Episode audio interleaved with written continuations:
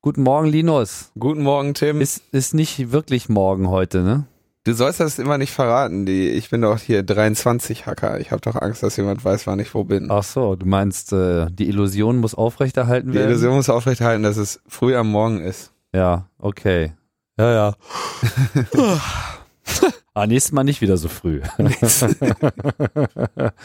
Logbuch Netzpolitik. Äh, wir schreiben das 26. Äh, Episodchen hier in unserer kleinen Infokolumne auf dem Internet.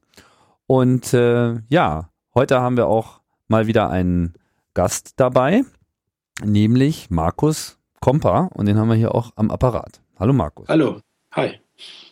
Markus ist ähm, Medienrechtsanwalt.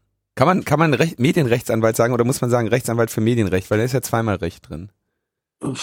Ist jetzt, glaube ich, nicht besonders geschützt, Okay. kannst du sagen. Äh, Mitglied der Piratenpartei, Ja?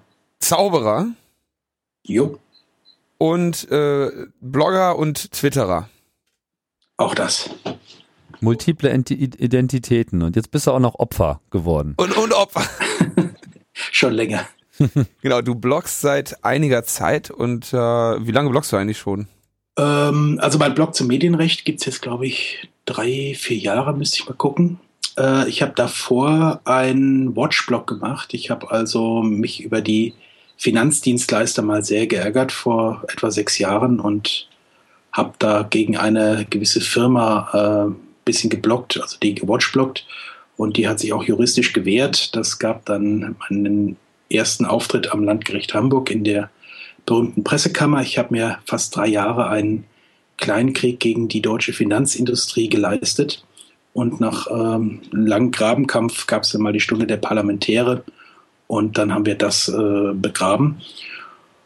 Oh, ja, und so bin ich halt zum Bloggen gekommen. Und jetzt hast du mit deinem Blog aber auch Ärger bekommen. Das heißt, äh, vielleicht lernen bald alle mit deinem Blog, weil du da einen Fall herbeigeführt hast, ähm, der dazu geeignet ist, ähm, einige Wellen zu schlagen. Was, was hast du denn gemacht? Ja, also ich vertrete halt öfters Leute, die ähm, eben Blogger, die ihre Meinungsfreiheit in einer Weise ausleben, die manche sehr reiche Leute stört. Und manchmal vertrete ich Leute, die nur in Verdacht geraten, dass sie äh, hinter irgendwelchen anonymen Blogs stecken. Und hier handelt es sich um das Blog ESO-Watch. Da äh, war ein gewisser Herr Dr. Nikolaus Claire nicht drüber erfreut, der eben bei ESO-Watch sehr be gut behandelt wird und insbesondere über Google wird der Mann sehr schnell gefunden. Dr. Claire ist ein Zeitgenosse, der seit über zwei Jahrzehnten wirklich alle Medien verklagt, äh, die nicht schnell genug auf dem Baum sind, von der Lokalzeitung bis hin zum Fernsehsender. Äh, mit uns zusammen verklagt er gerade ein kleines Familienunternehmen namens Google, Mhm. weil eben Google verantwortlich sei dafür, dass diese anonyme Seite von ESOWatch äh, bei den Snippets ausgegeben würde und dass man darauf, äh, ja, dass man eben diese, diese Inhalte über Google findet. Der Dr. Claire hat äh, bei YouTube sehr erfolgreich äh, dafür gesorgt, dass man eben gewisse Mitschnitte von Magazinen nicht findet, die über ihn berichtet haben. Panorama zum Beispiel hat über ihn berichtet oder eben in dem Fall, um den es bei uns geht, ZDF Wieso, der Wieso-Detektiv hat sich da bei Dr. Claire eingeschlichen. Was Das- macht der Dr. Claire denn? Ja, was er macht. Also er bietet seit zwei Jahrzehnten einige Therapien an, äh, mit denen er also Krebs heilen möchte oder behandeln möchte. Problem ist nur, dass, oder ich sag mal so, se- seine Klientel sind Leute, die im Endstadium sich befinden und sich an jeden Strohhalm klammern.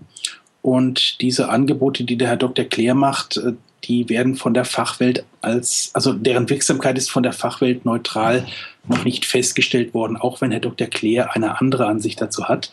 Er schickt mir dicke Schriftsätze, äh, warum seine Methode so schön sei und behauptet jetzt auch, äh, hat jetzt auch drei Zeugen gerade aufgefahren, die von ihm geheilt worden wären. Mhm. Ähm, aber diese Zeugen sind irgendwie, naja gut, warten wir mal die, warten wir es mal ab. Also es gab mal jemand, der im Umfeld von Dr. Claire eine Wunderheilung erfuhr. Das war der Schauspieler Ivan Disney. Der hatte, Okay, also, ähm, der hatte Hodenkrebs gehabt und ist dann geheilt worden, bis sich dann herausstellt, er hatte nie Hodenkrebs. Und, ist ja äh, noch besser. dann wurde die Story peinlich. Mhm. Ja, ähm, also der Herr Dr. Claire wurde auch mal mit dem Galavit-Skandal in Verbindung gebracht. Galavit ist ein, ein äh, Medikament, das man in Russland bekommen kann für wenig Geld, das für was anderes verwendet wird. Und hier in Deutschland wurde es als Krebsbehandlungsmittel eingesetzt, das allerdings, ähm, das, allerdings mit der exorbitanten Gewinnspanne. Das Ganze wurde in einer Klinik gemacht, äh, die der Herr Claire kontrolliert hat. Und Herr Claire will aber davon nichts mitbekommen haben. Dafür musste dann ein Dr. Rauchfuß in den Knast. Also es sind wirklich komische Geschichten. Im Moment wird Herrn Dr. Claire gerade in Österreich der Prozess gemacht, äh, ein Strafprozess. Und ähm, ich berichte halt darüber. Hm. Was du jetzt aber konkret getan hast, ist, du hast ähm, ich habe auf einen YouTube-Beitrag verlinkt, äh, der vom ZDF war, der besagte Wieso-Detektiv. Ja. Und äh, das habe ich in der Weise gemacht, dass ich das in meinem Blog eingebunden habe. Das spielt übrigens für das Landgericht Hamburg keine Rolle, ob man einen normalen Link setzt oder ob man eine Sache einbindet. Das war also auch äh, eine neue Erkenntnis aus diesem Fall. Mhm. Ja, und, äh, und du hast sozusagen das, über diesen normalen von YouTube angebotenen Embedding-Weg gemacht. Genau, genau. Mhm im ähm, Rahmen deiner Berichterstattung. Da war dann ein ZDF-Bericht, in dem gesagt wurde, Dr. Claire so und so nicht in Ordnung, was der macht.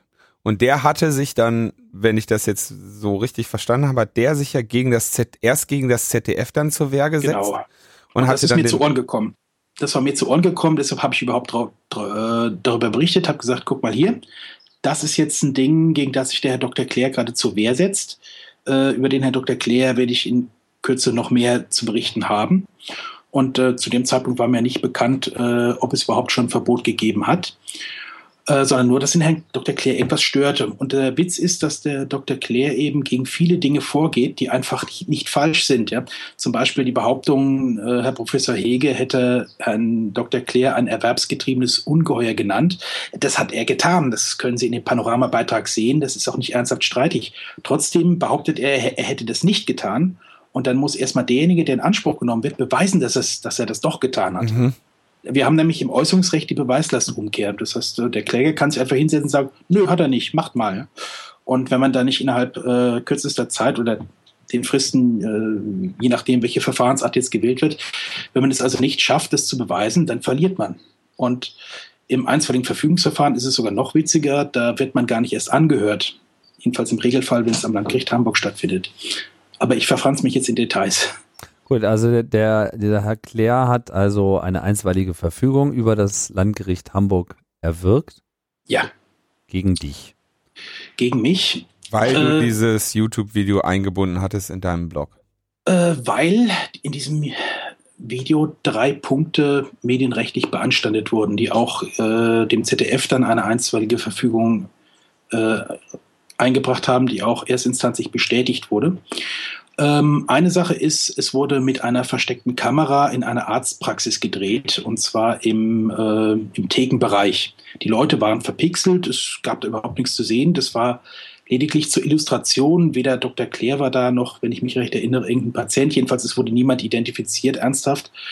Äh, trotzdem ist eben das Landgericht Hamburg plötzlich der Meinung, dass das eine, äh, dass das eben ein Eingriff entweder ins Persönlichkeitsrecht ist oder eben in den Paragraph 201a StGB, nämlich ein Raum, der gegen Einsicht besonders geschützt ist. Damit wollte man das verhindern, dass man Bildaufnahmen in einer Sauna macht. Äh, da gehören halt keine Kameras hin. Und eine Arztpraxis kann ein solcher Raum sein, allerdings nach herrschender Meinung nur dann, wenn das auch so äh, benutzt wurde, wenn es also ein Behandlungszimmer ist, da gehört auch keine Fernsehkamera rein. Äh, wobei es auch durchaus Urteile gibt, die versteckte Kamera in solchen Fällen zugelassen haben. Wallraff-Urteil, wenn nämlich eine besondere wenn ein besonderes Berichtsinteresse besteht. Okay, und das war in dem da jetzt nicht unbedingt der Fall. Wenn man das, da ohnehin nichts gesehen hat, dann. Richtig. Da, äh, diese Argumentation, die hat natürlich nicht funktioniert, deshalb haben wir das da auch nicht vertieft. Aber äh, der Eingangsbereich eines ähm, an einer Arztpraxis ist nun wirklich nichts, was irgendwie der in, das ist keine besondere Intimität und nichts. Also wir hätten die Tür filmen können, ja, das wäre zulässig gewesen, wer da reingeht. Mhm. Okay, aber du hast jetzt ähm, letztendlich, um mal auf deinen Fall, den aktuellen zurückzukommen, da geht es ja, glaube ich, nicht mehr genau darum, sondern es geht darum, dass du das Ding eingebunden hast. Nein, nein, äh, das ist, das ist zwar die, äh, ich meine, wenn man mir das verbietet, muss ich natürlich das Ding komplett rausnehmen. Ja? Es geht darum, hafte ich für das, äh, was, was in diesem Film zu sehen ist. Das Landgericht Hamburg stellt sich auf den Standpunkt, dass ich genauso haften muss wie der Intendant des zweiten deutschen Fernsehens. Also der haftet jetzt nicht persönlich, sondern das ZDF haftet. ZDF hat eine riesige Rechtsabteilung. Das ZDF hat auch Geld. Die können sich auch einen sehr guten Anwalt leisten. Ähm, und das wird jetzt mir als Blogger zugemutet. Die Blogger, die was schreiben, die haften genauso wie Zeitungen und äh, ja, und ich hafte jetzt als Fernsehanstalt. Ja, das ist, ist absurd. Das heißt, dadurch, dass du das eingebunden hast, gehen Sie davon aus, dass du das irgendwie quasi zu eigen machst? Oder also als was interpretiert denn dieses Landgericht jetzt deinen Akt des Einbindens eines ZDF-Beitrags? Was ist das denn jetzt? Machst du dir den zu eigen? Ähm, sagst du, das ist deiner? Also warum haftest du da? Äh, ich mache es zugänglich. Mhm. Ähm, ich müsste jetzt, ich habe das Urteil jetzt erstmal äh, beiseite gelegt, weil ich mich also, weil ich auch emotional ein bisschen sauer drüber war und weil ich ganz einfach gesagt habe, das mit der Haftung äh, Thomas Stadler, das machst du. Thomas Stadler ist sicherlich den meisten Hörern bekannt, ein exzellenter Fachanwalt für eben diese für IT-Recht, äh, der vor allen Dingen auch schon von Anfang an dabei ist. Äh, der hat den, der war noch zu Zeiten dabei, als dieser Verein Freedom for Links gegründet wurde und mhm. dann, äh, dem rede ich da auch gar nicht rein. Das muss er machen. Und das macht er auch gut. Okay, und, und er, Thomas Stadler ist derjenige, den du jetzt beauftragt hast? Ja, der hatte also mich also erste Instanz vertreten, ist also extra aus München nach Hamburg gereist und hat dort seine erste Erfahrung mit der Hamburger Pressekammer gemacht. Und ähm, äh, das Wort, das er benutzte hinterher, war ernüchternd. Okay. Was ist denn mit dieser, mit diesem Landgericht und dieser Pressekamera? Weil das, das hört man jetzt äh, bei der Schilderung dieses Falles die ganze Zeit. Ähm, ja. Du lässt es anklingen, dass da irgendwas anders sei als äh, sonst. Ja, also zunächst, wir haben den sogenannten fliegenden Gerichtsstand im Presserecht. Das heißt, überall, wo eine Zeitung erscheint oder ein, ein Fernsehsender gesehen werden kann oder wo man Internet abruft, äh, überall dort ist Gerichtsort, Tatort. Und äh, im Presserecht kann man also überall dort eine Klage anhängig machen. Und aus irgendeinem geheimnisvollen Grund werden eine Menge solcher Klagen in Hamburg anhängig gemacht. Die Hamburger sind dafür bekannt, dass sie eben in, im gewerblichen Rechtsschutz, in, in urheberrechtlichen Angelegenheiten und eben vor allem im Medien- und Presserecht die schärfsten Urteile sprechen. Sie haben also ganz seltsame Auffassung, äh, einmal bei der Beurteilung von, von Sachverhalten und dann bei der juristischen Bewertung. Also Hamburg verbietet grundsätzlich immer, wenn man das nur irgendwie hinkriegen kann.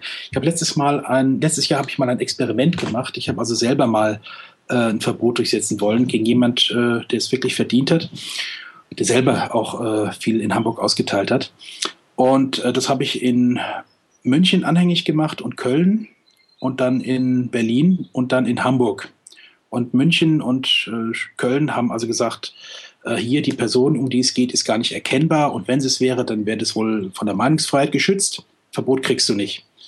Äh, Berlin hat noch ein bisschen rumgeeiert und sah die Probleme auch. Und aus, aus Hamburg ist einfach nur ein Briefumschlag gekommen, da war die einstweilige Verfügung drin. Mit anderen Worten, sie kriegen nirgendwo so billig eine einstweilige Verfügung wie in Hamburg. Äh, warum die so sind, weiß ich nicht. Ich wie, äh, heißt das, Moment, heißt das, ich kann mir den ganzen Tag überlegen, äh, und ein Gericht nach dem anderen durchprobieren? Wenn du sagst, du konntest erst Berlin, München und dann irgendwann äh, Hamburg? Bei einer konventionellen Klage kann man das nicht. Im einstweiligen Verfügungsverfahren kann man sogar gleichzeitig äh, äh, an mehreren Gerichten die Verfügung anhängig machen und gucken, wo es klappt. Also im Medienrecht gibt es so einige Prozesstricks und mhm. ähm, ja. Okay, und irgendwann hat sich rumgesprochen, irgendwie in Hamburg habe ich äh, gute Karten, die ja bei denen sitzt der Colt locker. Ja, also Hamburg hat äh, eben eine, lange Tradition. Der Wallraff hat ja auch äh, dort seine Erfahrung gemacht und kann Ihnen da auch erstaunliche Sachen berichten. Interessant an Hamburg ist der damalige, da gab es einen bekannten Richter, der auch am OLG mal gewesen ist und der hat dann direkt oder sehr kurz nach seinem Ausscheiden aus dem aktiven Richterdienst hat er mit dem damals bekanntesten Presserechtler eine Kanzlei zusammen gegründet und ähm, ist auch heute noch der bekannteste Presserechtler. Und das heißt also, der, der ehemalige Richter hat also die Fronten gewechselt und hat in seinen und ist gegenüber seinen Kollegen aufgetreten, die er selber eingenordet hatte. Und ähm, einer davon ist halt der berühmte Richter Herr Buske, mit dem ich so eine äh, Hassliebe habe, der eben lange die Pressekammer geleitet hat und jetzt am Oberlandesgericht sitzt und da den entsprechenden Senat macht. Der wird also künftig die Urteile überprüfen. Äh, siehst du da jetzt ein, also siehst du da jetzt einfach nur handwerkliche Mängel oder gibt es da irgendwie eine generelle Tendenz, in die dieses Gericht immer abschweift? Ist es das? Ja, letzteres. Die, die Leute sind gut. Sie haben auch sowas wie eine innere Logik. Das Problem ist, dass diese Logik von den Richtern in Karlsruhe am Bundesgerichtshof und in, am Bundesverfassungsgericht nicht geteilt wird. Also praktisch alle bekannteren Urteile, die ihren Weg aus der Pressekammer Richtung Karlsruhe gefunden haben, wurden aufgehoben. Also ich habe da mal einen Beitrag gemacht auf Telepolis, der heißt Hamburg hört in Karlsruhe auf und äh, da sind so einige Fälle eben äh, aufgeführt. Es gibt in Hamburg wirklich die absurdesten Urteile. Äh, da können Sie sich nachlesen. Ich kann die jetzt schlecht alle aufzeichnen, sonst sitzen wir heute Abend noch da. Mhm. Ähm, aber äh, ja, zum Beispiel, dass, dass der Kanzler sich die, die Haare, äh, nee, ich, ich, ich, ich spreche es besser nicht aus, sonst kriegt ihr auch noch eine einstweilige Verfügung, lassen wir es. das ist gefährlich.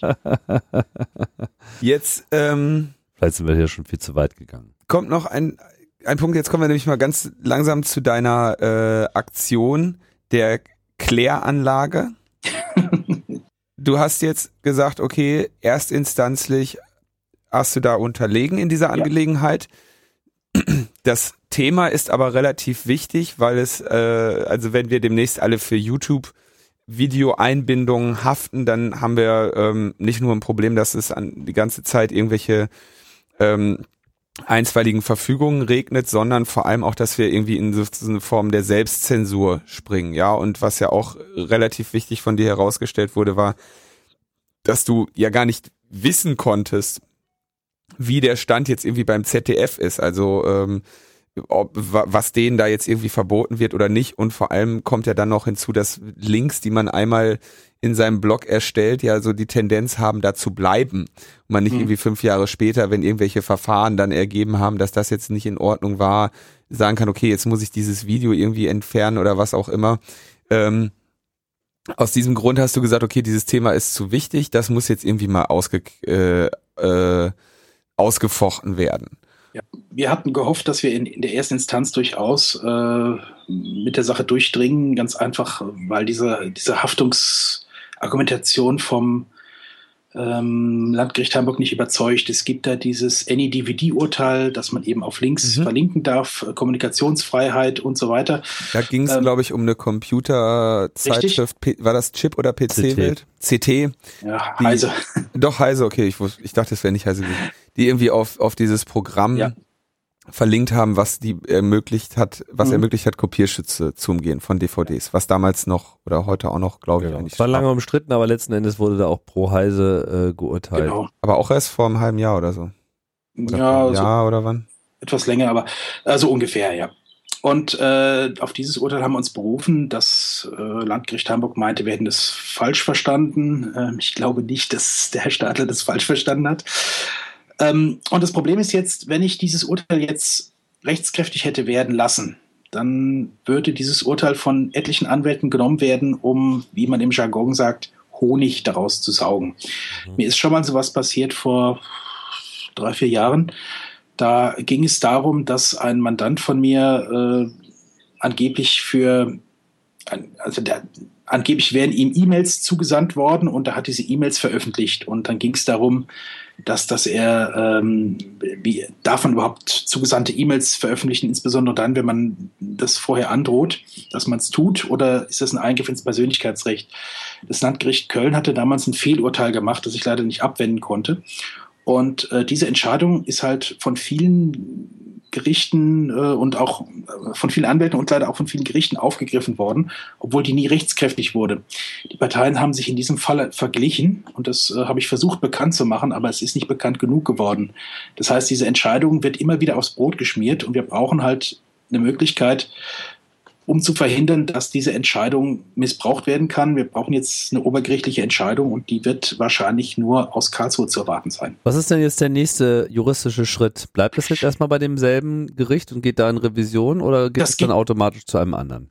Das geht in Berufung zum Oberlandesgericht. Der Senat wird äh, von meinem Lieblingsrichter geleitet, der allerdings an diesem Urteil nicht mehr mitwirken wird, weil er in der Unterinstanz in Verfügungsverfahren befasst war. Aber natürlich äh, sind die Leute eingenordet. Das heißt, wir erwarten also vom Oberlandesgericht Hamburg nicht so viel. Interessant ist, dass die im letzten Jahr eigentlich sehr viel von der Pressekammer aufgehoben haben. Aber wenn jetzt der Vorsitzende der Pressekammer da den Vorsitz macht, und äh, da sind wir nicht sehr optimistisch. Das heißt, äh, wir haben also im, am Oberlandesgericht gerade mal noch die Möglichkeit, Fehler zu machen, aber wir können da keinen Blumentopf gewinnen. Mhm. Danach geht es also weiter äh, zum, äh, zum sechsten Senat im, des Bundesgerichtshofs, der eben durchaus weiß, dass die Meinungsfreiheit einen Wert hat. Und äh, da erhoffen wir uns einen Sieg. Wobei vor Gericht und auf hoher See ist man in Gottes Hand. Ja, also letzten Endes würdest du das bis wohin treiben wollen? Äh, zum, äh, zum Europäischen Gerichtshof für Menschenrechte von mir aus. Keine Ahnung. Also es, das Problem ist halt, äh, an dem Fall kann ich nur die Freiheit gewinnen, künftig dieses Video zu verlinken oder wie auch immer. Ja, also Geld kann ich damit nicht verdienen. Ich kann damit nur Geld verlieren. Und das sind in dem Fall 20.000 Euro und der Größenordnung. Mhm. Je nachdem, da werden möglicherweise noch Zeugen geladen und das, das kann also beliebig teuer werden. Und ich habe in die Sache schon einige tausend gesteckt und äh, 20.000 habe ich halt einfach nicht rumliegen. Ja.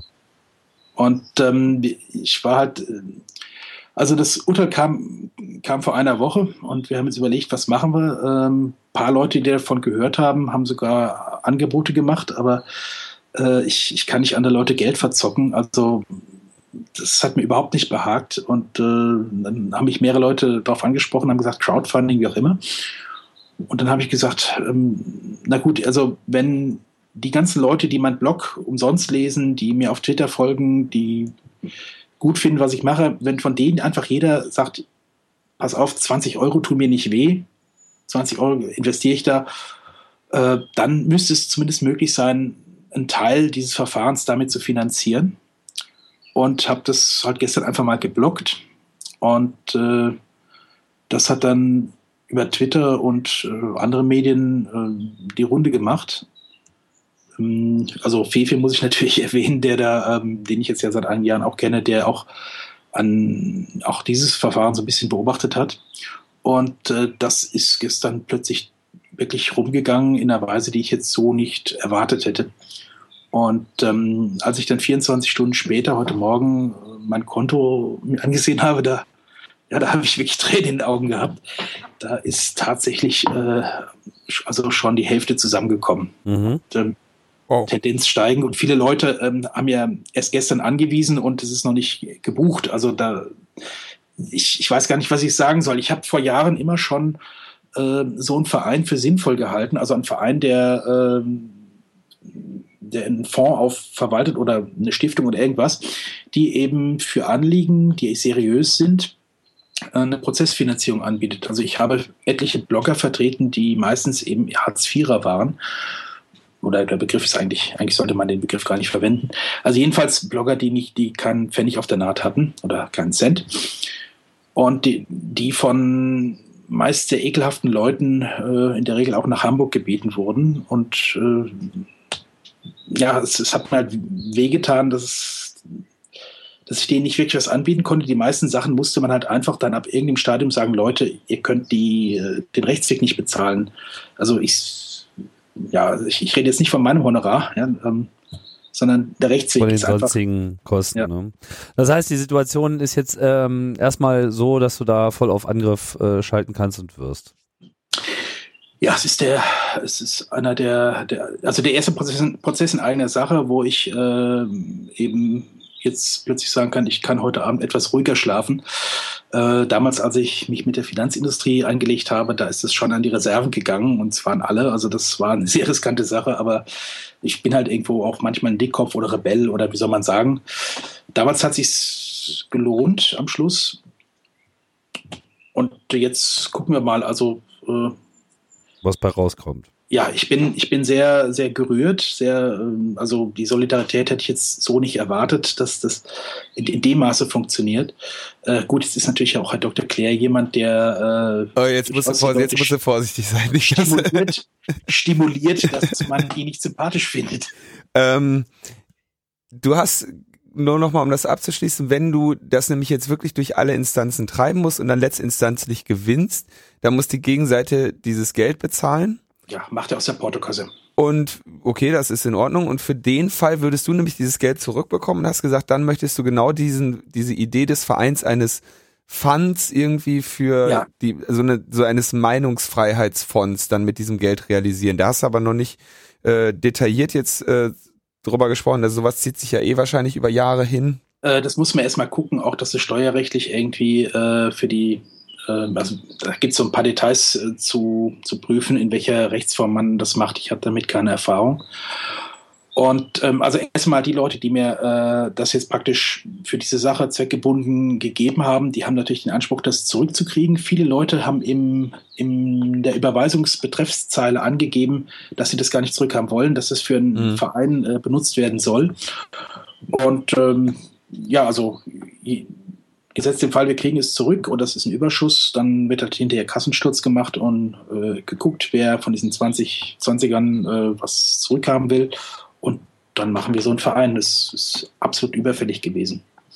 Wobei, ich sage jetzt immer die 20er, es waren also einige Geldbeträge, die erheblich höher waren. Und, ja, ich denke, ja. hier zeichnet sich ja natürlich auch ab, dass das hier wirklich ein Thema ist, was potenziell alle, die im Netz halbwegs äh, publizierend unterwegs sind, äh, ganz äh, unmittelbar betreffen kann. Mhm. Und das schon morgen schon. Ne? Gut, Markus. Ähm, dann sage ich mal erstmal viel äh, Glück hier auf der äh, weiteren äh, Reise mit dieser ganzen Angelegenheit. Sowas an der Backe zu haben, ist äh, auch so keine Freude, selbst wenn es jetzt keine finanziellen Sorgen gibt. Ne? Insofern Erstmals, ja. wünschen wir dir erstmal eine glückliche Hand. Ja, ich möchte mich bei allen bedanken. Hat mich sehr gerührt. Danke. Alles klar. Gut. Wunderbar. Markus, viel Erfolg weiterhin und bis dahin. Danke, tschüss. So, was äh, haben wir denn sonst noch auf der Uhr? Wir haben noch den Julian Assange auf der Uhr. Ähm, Julian Assange hat heute auch ein Gerichtsverfahren und zwar vor dem Supreme Court in England, Großbritannien. Logbuch Netzpolitik berichtete. Logbuch Netzpolitik berichtete in aller Vielfalt. Und ähm, es ging also um seine Weigerung gegen die Auslieferung. Gegen die Auslieferung an Schweden. Und die Frage war quasi, sind Staatsanwälte juristische Instanzen? Das müssen in Großbritannien muss es quasi ein Richter sein, der in äh, äh, so einen Auslieferungsantrag stellt oder diesen Haftbefehl ausgestellt hat, ähm, damit das als als juristische Instanz respektiert ist. Und die, in Schweden, die jetzt da des Assanges habhaft werden wollen, ähm, war das ja die Staatsanwältin. Mit dieser, mit dieser Frage sind die tatsächlich vor diesen äh, obersten Gerichtshof gezogen. Und es gab im Prinzip zwei Möglichkeiten. Ähm, das obere Gericht sagt, nee, das sind keine juristischen Instanzen. Dieser Haftbefehl und Auslieferungsantrag ist äh, nicht gültig. Mhm. Dann wäre die Re Reaktion von Schweden gewesen, alles klar, dann stellt jetzt ein Richter ein. Mhm. Ja, also da gab es eigentlich nicht viel zu gewinnen. Oder Assange verliert und ähm, da wurde halt gesagt, dann ruft er halt irgendwie den äh, Europäischen Gerichtshof für Menschenrechte in Straßburg an. Ja, äh, um sich dann gegen diese, gegen diese Sache zu wehren. Das waren so die, die Prognosen für diesen Fall. Also eigentlich ein ein, also dass ihm das nicht peinlich ist, mit so einem Quatsch da irgendwie äh, die, die, die Leute zu belästigen. Naja, okay. Ähm, das Problem war, ähm, wo, worauf dann in der schwedischen Presse äh, aufmerksam gemacht wurde, ähm, das wurde dann auf dem WikiLeaks Twitter-Account natürlich als, als Smier, Schmierkampagne oder was ähm, interpretiert. Das Problem war, das hätte auch Implikationen für einen Mordfall. Da gab es jetzt irgendwie ein äh, geständiges Brüderpaar, was in irgendeinen Mord verwickelt war und einer sitzt da jetzt gerade im anderen Land und da soll auch eine Auslieferung angestrengt werden. Und wie Markus das ja gerade auch schon sagte, wenn jetzt so ein hohes Gericht irgendwie ein Urteil spricht und sagt, äh, was weiß ich, ne, in, in England werden keine, äh, keine Auslieferungs, wird keinen Auslieferungsbescheiden oder Auslieferungsanträgen Folge geleistet, die von irgendwelchen Staatsanwälten kommen, dann ähm, hätten sich auch alle anderen Gerichte daran halten müssen oder wären nach diesem Urteil gegangen. Und dann hätte das eben eine Implikation gehabt, dass nämlich auch ein Auslieferungsantrag für einen bestimmten Mörder fallen gelassen werden hätte. Fallen gel gelassen werden hätte gemüsst. Ja, getan, getreten. Ja? Aber um mal auch zu zeigen, dass also wie gesagt, die WikiLeaks-Interpretation war, dass das quasi eine, ein Versuch ist, Assange in schlechtes Licht zu rücken. Ähm, aber wie Markus ja gerade auch schon so sagte, solche Urteile haben auch Folgen. Ja, es geht nicht nur um den einen, einen Fall. Ja, und wenn er schon mit so, einem, mit so einer Frage Staatsanwalt oder Richter da vor den, vor den obersten Gerichtshof zieht, dann kann man sich eben auch ausmalen, dass das für andere Leute noch Folgen hat. So, mehr weiß ich da jetzt gar nicht zu, zu beurteilen, ähm, ob das jetzt, äh, also auf jeden Fall diese Schmiere-Hinweis, äh, der ist da an der Stelle wahrscheinlich nicht so unbedingt angemessen. Naja, wie entscheidet dieser Supreme Court, das, äh, der oberste Gerichtshof Großbritanniens? Ähm, entscheidet genau wie die anderen äh, Gerichte, die mit dem Fall vorher angestrengt worden waren, zwei Stück waren es ja schon, und sagt, ja, ist schon in Ordnung so. Und ähm, beruft sich aber in der Urteilsbegründung auf die Wiener Konvention für die Menschenrechte. Und ähm, also ich wusste nicht, ich, mir war jetzt nicht unbedingt bekannt, was das ist. Und wenn man das so googelt, findet man auch nur irgendwelche kryptischen Wikipedia-Artikel. Ungefähr so haben wohl dann auch die Anwälte von Assange reagiert und ähm, haben dann gesagt, so, hä, davon haben wir ja noch nie gehört oder, oder davon war eben in, in diesem gesamten Verfahren nie die Rede. Ähm, und deswegen haben sie sogar jetzt eine 14-tägige Berufungsfrist eingeräumt bekommen von diesem Gericht selbst. Das heißt, mhm. die können sich jetzt überlegen, ob sie nochmal Berufung vor dem gleichen Gericht haben wollen. Äh, dann könnte das Gericht diese Berufung zulassen oder ablehnen. Und ähm, ja, sagen wir mal, sie lassen es zu, dann verhandeln sie es nochmal, entscheiden sich wahrscheinlich nicht anders. Ähm, oder sie lehnen sie halt ab und dann könnte Assange halt hier für den, vor den Europäischen Gerichtshof für Menschenrechte in Straßburg gehen. Aber ich denke mal, irgendwann muss ihm das auch äh, selber wahrscheinlich ein bisschen zu blöd werden, was dieser, was da irgendwie los ist, ja. ähm, das, also das. Na, er will da wirklich nicht hin, habe ich so den Eindruck. Er will da wirklich nicht hin und langsam fragt man sich, wieso. Ja, also muss da jetzt wirklich mal, du folge ja immer noch Wikileaks auf Twitter. Da kriege ich mindestens, ach was weiß ich, wahrscheinlich täglich, aber ich lese es nur jeden zweiten Tag irgendwie äh, die Meldung, wie viele Tage Assange has been detained without a charge, irgendwie 540 Tage oder, oder was, da ist ein C, da kriege ich jeden Tag ins Auge gedrückt. Ähm, ja, wenn einer sich durch drei, durch alle Instanzen kämpft mit irgendwelchen Formfehlern, weil er auf Teufel komm raus nicht nach, nach Schweden möchte, ja, so läuft das nun mal. Ne? Ich meine, wenn wenn wenn ein Auslieferungsbescheid, wenn eine Auslieferung beschlossen ist und du kämpfst dagegen an, ist ja klar, dass du in der Zeit nicht irgendwie rumrennen kannst. Ist ja ganz klar. Man muss ja davon ausgehen, dass da Fluchtgefahr besteht. Mhm. Naja, also ähm, ins zunehmendem Maße wirklich einfach nur noch ärgerlich, was was da stattfindet. Ja, also kein faires Verfahren, ihn erwartet kein faires Verfahren in Schweden, wird jetzt gesagt, dann früher hieß es ja, die Schweden äh, schießen ihn raus nach an die USA und dann wird er da umgebracht oder so. Ähm, ja, also weiß ich nicht mehr. Inzwischen geht mir das nur noch auf den Geist. Vielleicht hat er ja Informationen, die ich nicht habe, aber ähm, ich denke, in dieser Angelegenheit wäre es ganz schön, wenn man da jetzt mal langsam vorwärts kommen würde und diesen, diesen Vorwurf da auf sich sitzen zu lassen, ähm, über zwei Jahre, da tut er sich auch keinen Gefallen mit. Also ich weiß nicht, wer ihn da, wer ihn da berät, PR-technisch. Ja. Ähm, du hattest ja auch schon in einer anderen Folge schon gesagt, so, da, das würden die Schweden sich aber auch nicht gefallen lassen, dass ihre Regierung oder ihre Justiz den Assange sich erst mit wegen ähm, sexuellen Übergriffen fischt und dann wegen der WikiLeaks-Tätigkeit an die USA ausliefert ähm, da hätten wir noch einen kleinen Gewaltausbruch in Schweden wahrscheinlich. Ja. Also man Ja, weiß nicht, was, was ihn da jetzt reitet. Und ich finde, das wird auch immer sektiererischer um Wikileaks, ja. Also was, was, was, was da jetzt irgendwie mit diesem WL, WL Central und Foul, dieses, dieses so Social Network, da sind die auch den ganzen Tag mit am Twitter. Ne? Und, und äh, der Assange, der Held und jeder, der irgendwas zu Assange Assange sagt, wird, wird dann dem tausendfach auf Twitter zitiert und, und wie viele Tage der schon da im Knast ist. Also weil Wikileaks-Theater, ja. Hm. So. Das war der, der, der, der Wiki-Rant hier. Weil es so schön ist, bleiben wir gleich in den Gerichtssälen. Das scheint ja hier das äh, alles bestimmende Thema zu sein. Ähm, ja, Dresden. Wir hatten es besprochen, ich denke auch in mehreren Folgen, die Funkzellenabfrage in Dresden anlässlich des Nazi-Aufmarsches, der dort stattgefunden hat, wurden eigentlich die gesamte Dresdner Innenstadt, wurden die Funkzellen abgefragt.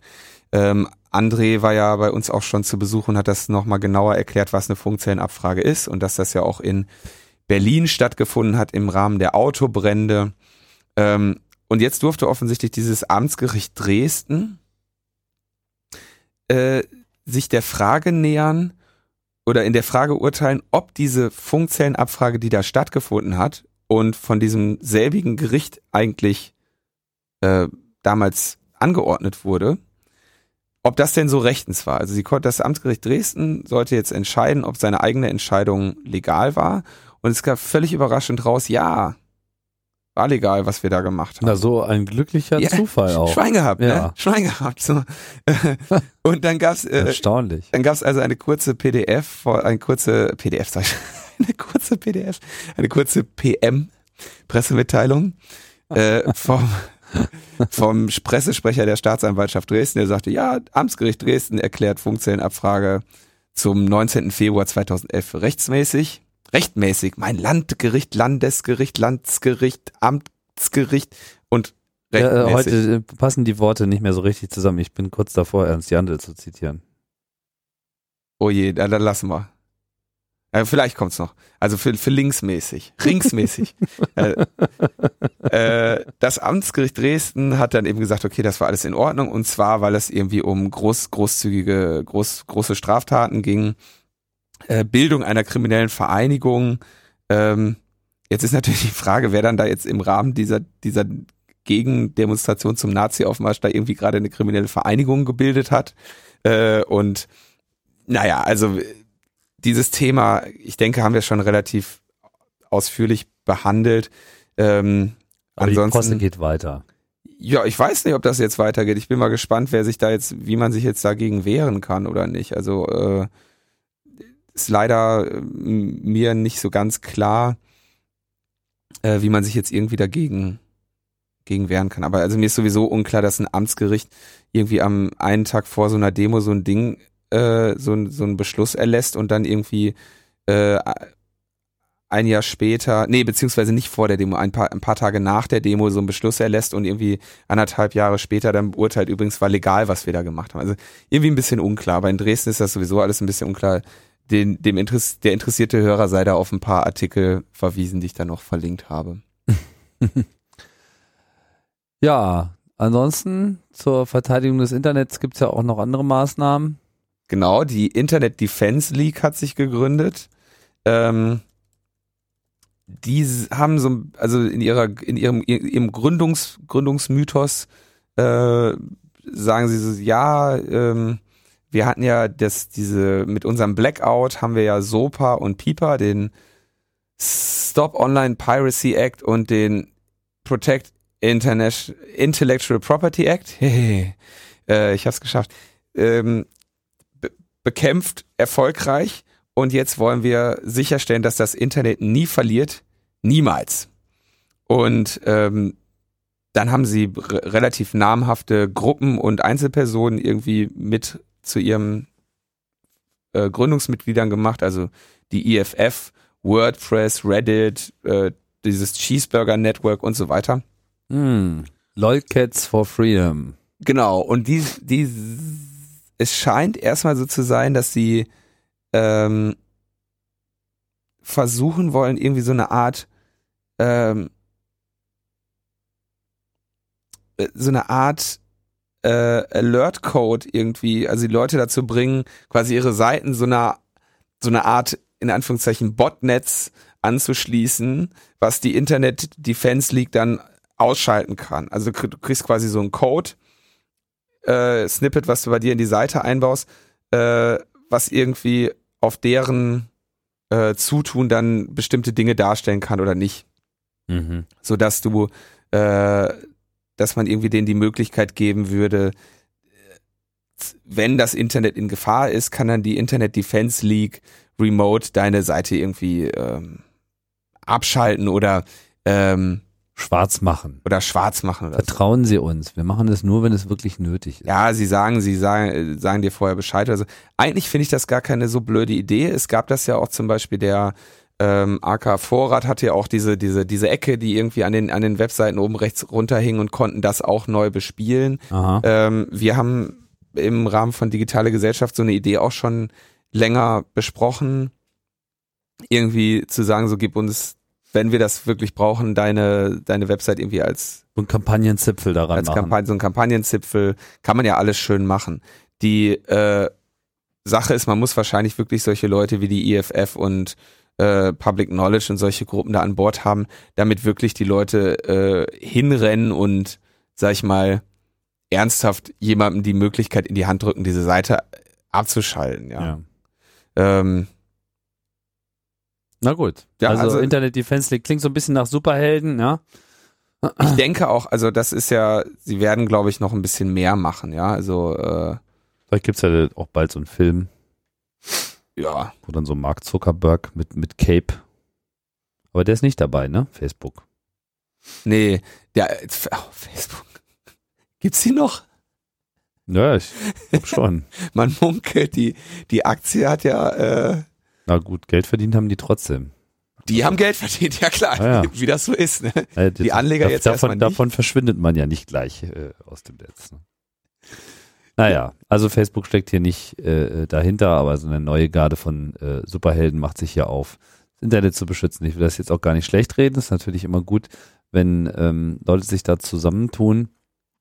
Und äh, ja, ist interessant, ne, dass hier so die Blogger Freitauschgemeinde ja. sich da mit der äh, schon immer auf Freiheit orientierten Aktivistenszene äh, verbindet.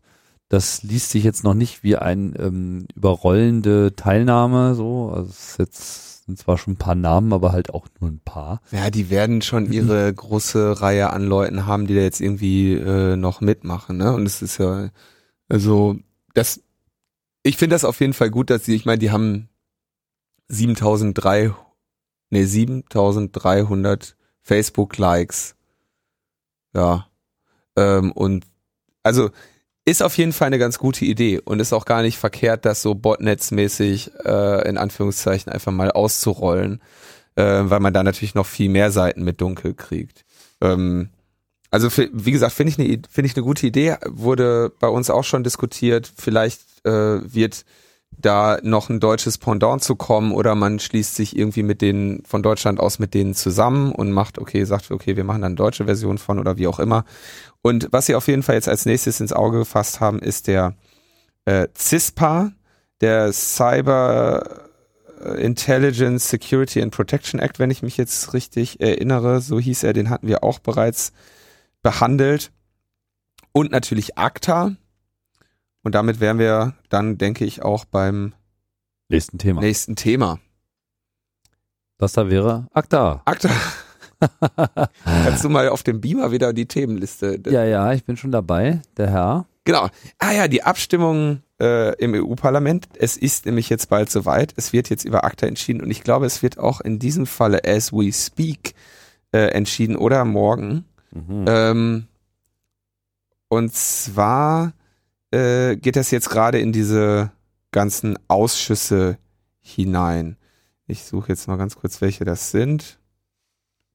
Ähm, also es, es rollt jetzt quasi dieser, dieser Moment an, dass das EU-Parlament über ACTA äh, entscheidet und wir erinnern uns ja, dass äh, Nelly Cruz uns ja schon gesagt hatte, ja, wir sollten uns keine Sorgen wir müssen uns keine Sorgen was machen. Was auch immer das bedeutet. Dann der Industrieausschuss, der ITRE, dann der äh, äh, Bürgerrechtsausschuss der Liebe und der Rechtsausschuss der Juri, die ähm, setzen sich, wenn ich das jetzt hier richtig sehe, am Morgen mit diesen Fragen auseinander. Am Donnerstag, den 31. werden die sich da schon mal ein bisschen äh, mit auseinandersetzen. Und da gibt's dann eben natürlich auch wieder die Kampagnenseite von Digitale Gesellschaft verlinkt, wo dann die Ausschussmitglieder gelistet sind, dass man ihnen noch eine E-Mail schreiben kann. Sollte man dann möglichst wahrscheinlich heute tun. Ansonsten ist ja dann für den 9. Juni der weltweite, nein, weiß nicht, ob er weltweit ist, aber der, der große Akte-Aktionstag angekündigt. Da habe ich auch nochmal die, die äh, Einzelstädte, wo da die ganzen Demos stattfinden, verlinkt. Ja, also muss man jetzt so ein bisschen schauen. Ne? Wie gesagt, das Thema ist dann beerdigt, wenn es, wenn es wirklich beerdigt ist. Und ich, man, ich habe, mein persönlicher Eindruck ist so ein bisschen auch an mir selber, dass mich natürlich diese Akte inzwischen nervt. Man möchte ja mal wieder was anderes haben. Aber ähm, es, es ist offensichtlich und Genau. Oder relativ. Wir müssen das jetzt final bekämpfen, damit wir uns auf was Neues einschießen. Genau, es gibt erst was Neues, wenn ihr so, das demonstriert ihr jetzt noch zu Ende und dann könnt ihr euch was Neues suchen. Ja. So machen wir das. So machen wir das. Okay. Na, dann sind wir hier durch mit unserer äh, 26. Folge, oder? Ich denke ja. Ich denke, ich Ja. denke ja. Ich bin, ich bin sehr gerührt. Ja. Auch wenn wir schon ja die Fähigkeit, ganze Sätze zusammenzubauen, äh, verloren haben. Ich schließe damit dann, wie angekündigt, mit Ernst Jandl. Manche meinen, rechts und rings kann man nicht verwechseln. Welch ein Irrtum.